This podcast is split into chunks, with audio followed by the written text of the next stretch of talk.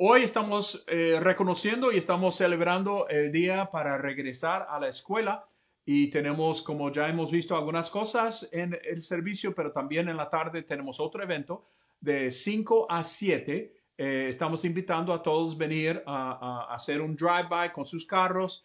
Este, eh, y todos los estudiantes en la escuela primaria recibirán una bolsita de algunas cositas para ellos. Y todos los que llegan eh, recibirán un helado. Entonces, de, de, de cinco a siete hoy en la tarde aquí en el edificio de, de Sunset. Bueno, aquí en Miami-Dade, este, el condado de Miami-Dade, mañana es el primer día de escuela para la mayoría de los estudiantes. Algunos estudiantes ya están en sus clases y todos los maestros, la administración, los obreros, este, eh, ya, ya están trabajando en, en las escuelas. Es normal en momentos como estos sentir un poco de ansiedad por lo que vendrá.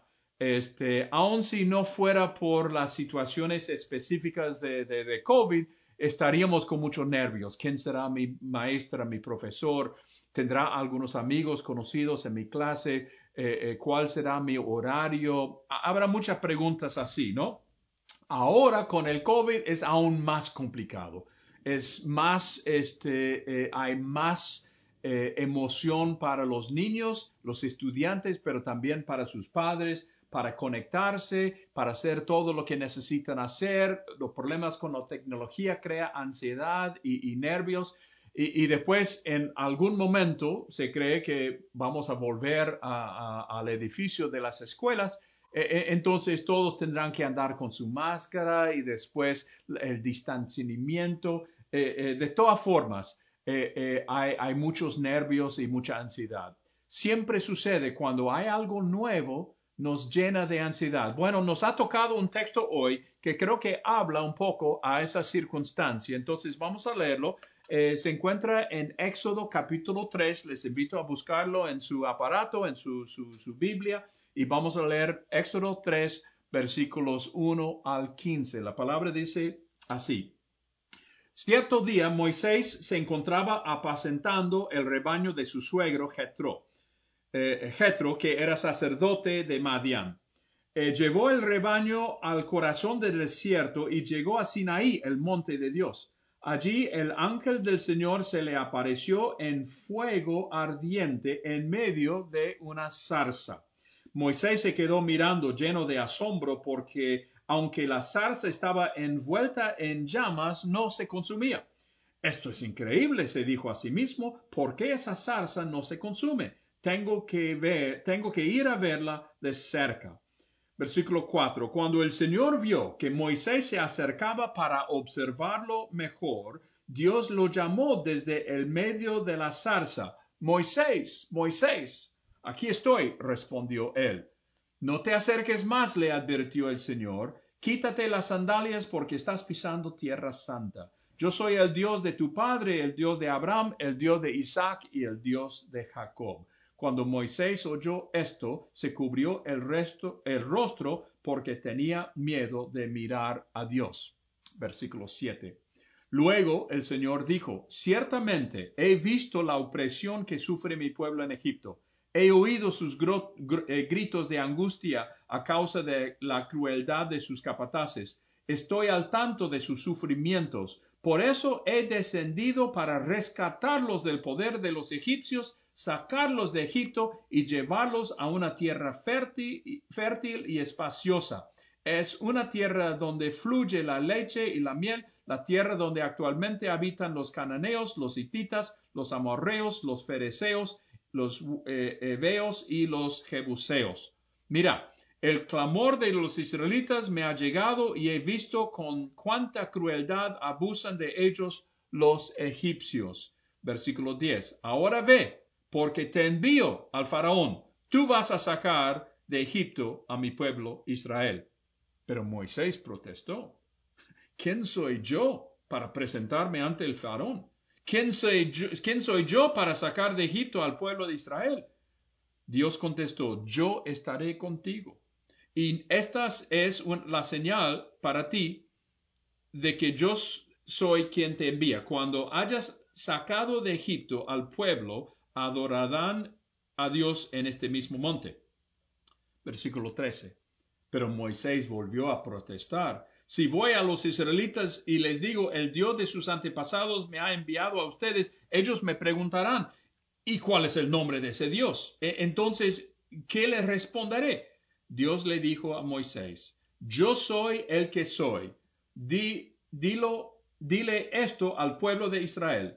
El Señor, el yo soy, me ha enviado a ustedes. Dios también le dijo a Moisés, así dirás al pueblo de Israel, Yahvé, el Dios de sus antepasados, el Dios de Abraham, el Dios de Isaac, el Dios de Jacob, me ha enviado a ustedes.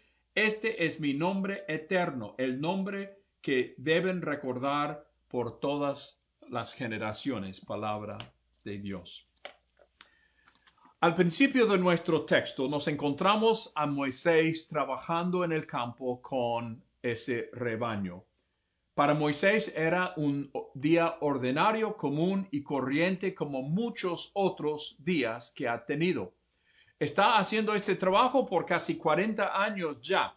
Entonces, no estaba esperando ninguna cosa grande. Estaba simplemente pensando que era un día común y corriente. Recuerda que la semana pasada lo vimos a Moisés como un bebé. Y cuando el faraón quiso matar, no necesariamente a él en particular, sino a todos los niños este, eh, hebreos, eh, cinco mujeres decidieron ir en contra de la palabra del faraón, la ley de, digamos, de las autoridades para salvarlo. Tenemos las dos eh, parteras, Sifra y Puah. Después tenemos la mamá de Moisés, la hermana de Moisés y por eh, último tenemos la hija del mismo faraón. Ahora, para todos los niños que tienen que ser adoptados, adop- ser adoptado a una familia de lujo, de poder, realmente es como ganar la lotería. Y pensar que Moisés ahora está en, en ese lujo eh, es una cosa tremenda para él. Pero también sabe que su identidad es ser hebreo y él intenta como este, eh, eh, ponerse al lado de los hebreos y en eso termina matando a un egipcio. Bueno, resulta que aunque eres hijo adoptivo, eh, adoptado de Faraón, matar a un egipcio no es una cosa aceptada ni ninguna cosa buena. Entonces ahora Moisés va corriendo, tenía como cuarenta años, este, se encuentra como un asesino que está corriendo de las autoridades para escaparse. Entonces se encontró en este lugar de Madian, lejos de los egipcios y en su mente también lejos de Dios. Pero de repente su día normal se vuelve muy abnormal. Hay esta zarza que se quema, pero no se consume.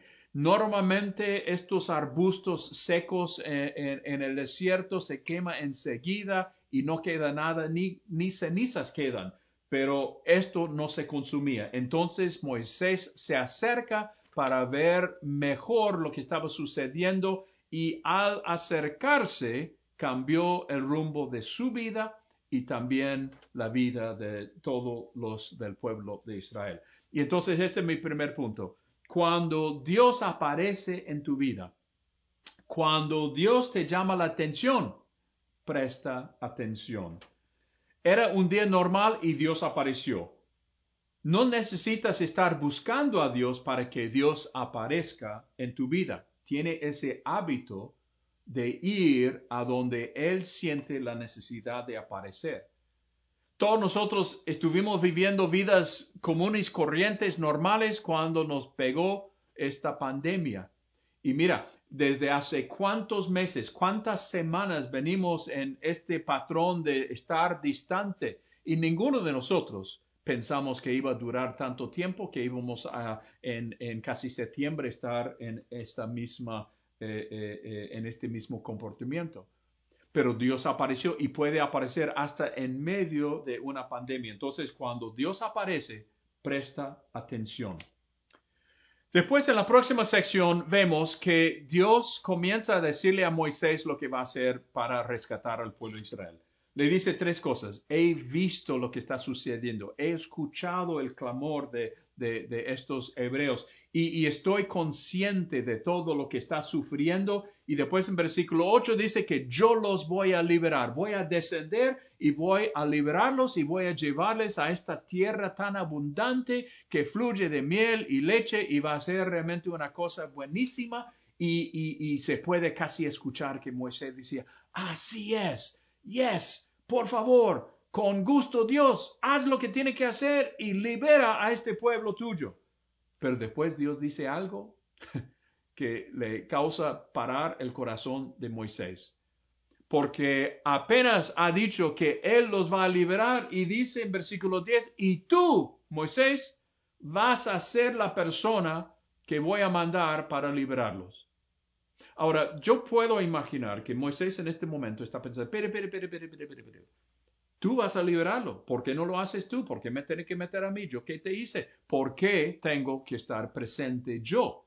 Y es más, a lo mejor estoy dispuesto a servir, pero atrás de la, del telón, como si fuera, pero me vas a poner en primera plan. Voy a, vas a, me vas a poner para que yo tenga que encararlo a Faraón. Yo lo conozco y yo sé que es cruel y me están buscando porque yo asesiné a un egipcio. Entonces no me, no, no, no me van a recibir con brazos abiertos. Y, y después esto lo lleva a Moisés a reflexionar y decir, ¿quién soy yo para hacer esto? Inmediatamente comienza a pensar eh, eh, en, en las fallas que tiene, los problemas que él está experimentando, problemas del hablar, de esto y lo otro. Se siente como faltando mucha confianza para hacer eso. Todo lo que él siente es ina- inadecuado para lograr lo que Dios quiere. Es común cuando estamos enfrentando algo nuevo, algo grande, algo que a lo mejor es desconocido para nosotros, sentir esas mismas sensaciones que yo no soy adecuado. ¿Y cuál es la respuesta que Dios tiene para Moisés? ¿Qué es lo que Dios le dice? En versículo doce dice, entonces iré contigo. Yo voy a acompañarte. No estarás solo, estarás acompañado por mi presencia. Entonces realmente no importa si eres adecuado o inadecuado, si tienes el poder y la confianza o no lo tienes, porque yo, Dios dice, yo voy a ser el que está haciendo todo el trabajo. Es mi poder que los va a, a, a liberar, mi tro- poder trabajando en y por medio de tú, Moisés. Entonces, el segundo punto, en respuesta a la pregunta, ¿quién soy yo? La respuesta es, tú eres mi solución. Es lo que Dios le dice. Tú, Moisés, aunque no te sientas como que tienes todos eh, eh, los recursos o sientes que tienes toda la educación y no sientes que tienes toda la preparación, tú eres la persona que he escogido para hacer este, este trabajo. Y es la verdad que sigue hasta el día de hoy. Tú eres la persona que Dios ha puesto en tu familia para decir esa palabra de bendición. Tú eres la persona que Dios ha puesto en esa relación para buscar el perdón y comenzar a tomar los pasos de reconciliación. Tú eres la persona que Dios ha puesto para buscar la paz y minimizar los conflictos y buscar uh, eh, aliarse y buscar amistades. Tú eres la persona en tu trabajo, en tu escuela, en tu situación. Dios te ha puesto a ti. Aunque en el momento sientes que no lo puedes hacer. Dios viene formándote, te viene formando desde el principio de tu vida para este preciso momento. Y, y no solo se queda en eso, pero hay un tercer punto. Después que, que, que Moisés está pensando, bueno, ok, está bien, tú dices que me vas a acompañar y todo eso, eh, eh, eh, eh, eh, a medida que vienen las objeciones y, y lo que piensa, dice, pero ni sé cómo te llamas. Yo sé que puedes hacer este truco de, de la zarza y todo eso, pero ¿cómo te llamas? ¿Quién eres? No te conozco. ¿Quién eres? Y entonces es cuando Dios le dice su nombre, su nombre eterno. Ahora, en hebreo, en el hebreo antiguo no había vocales, solamente consonantes. Y el nombre de Dios que le dice aquí tiene cuatro letras, ¿no? Eh, eh, depende de cómo lo traduce al español, pero puede ser Y H W Y H o puede ser J H B chica H. Pero es una forma del verbo ser. Y lo repite. Entonces, yo soy el que soy. O también se puede entender como yo seré el que seré. Y la idea es lo que eh, eh, Dios está aclarando para, para eh, Moisés, es que yo estaré contigo. Yo soy el Dios que está contigo ahora y yo seré el Dios que está, estaré contigo en el futuro. Dios está presente, pero también estará presente para nosotros en el futuro. Se puede confiar en Dios. Dios es fiel y nunca, nunca, nunca no, no, no, nos va a abandonar para las cosas que estamos enfrentando. Entonces, el tercer punto, en respuesta a la pregunta, ¿quién eres tú?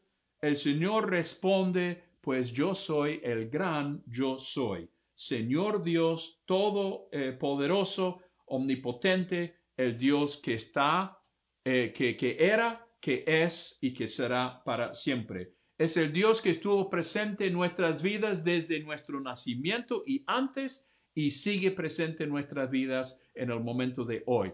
Es el Dios que nos viene preparando para las situaciones que nos encontramos, aún en medio de pandemia. Dios nos viene preparando. Es una de las calidades que más nos encanta de Dios, que siempre está presente. Y es una de las calidades que vamos a ver más adelante con la vida de Jesús, que siempre también Jesús enfatizó. Y las últimas palabras de Jesús en Mateo veintiocho, cuando está ascendiendo al cielo, es: yo estaré con ustedes hasta que termina todo el tiempo. Aunque no lo vemos, Dios está presente. Entonces, cuando comienzas mañana esta nueva aventura, puede causar muchos nervios, mucha ansiedad, mucho miedo. Y no solamente para los estudiantes, pero esto también se aplica para cualquier situación donde estamos enfocando en algo nuevo. Eh, eh, puede ser cualquier transición, este, eh, eh, eh, eh, casarse, eh, tener un bebé, eh, eh, el fallecimiento de, de un ser querido, Eh, un trabajo nuevo, eh, mudarse a una ciudad o un país diferente. En toda situación de transición, nosotros podemos pensar, yo no puedo hacer esto, es demasiado, no estoy capacitado, no tengo la confianza, no tengo las habilidades, no tengo los recursos, no tengo la experiencia. ¿Quién soy yo, quién soy yo para hacer esto? Y la respuesta de Dios es: no estás solo. Dios está con nosotros y también estamos rodeados con un ejército de hermanos, hermanas, de familia que nos están apoyando en todo momento, sea por medio de text, sea por medio de eh, correo electrónico, por llamadas. Podemos sentir el apoyo y la presencia de Dios. No estamos solos.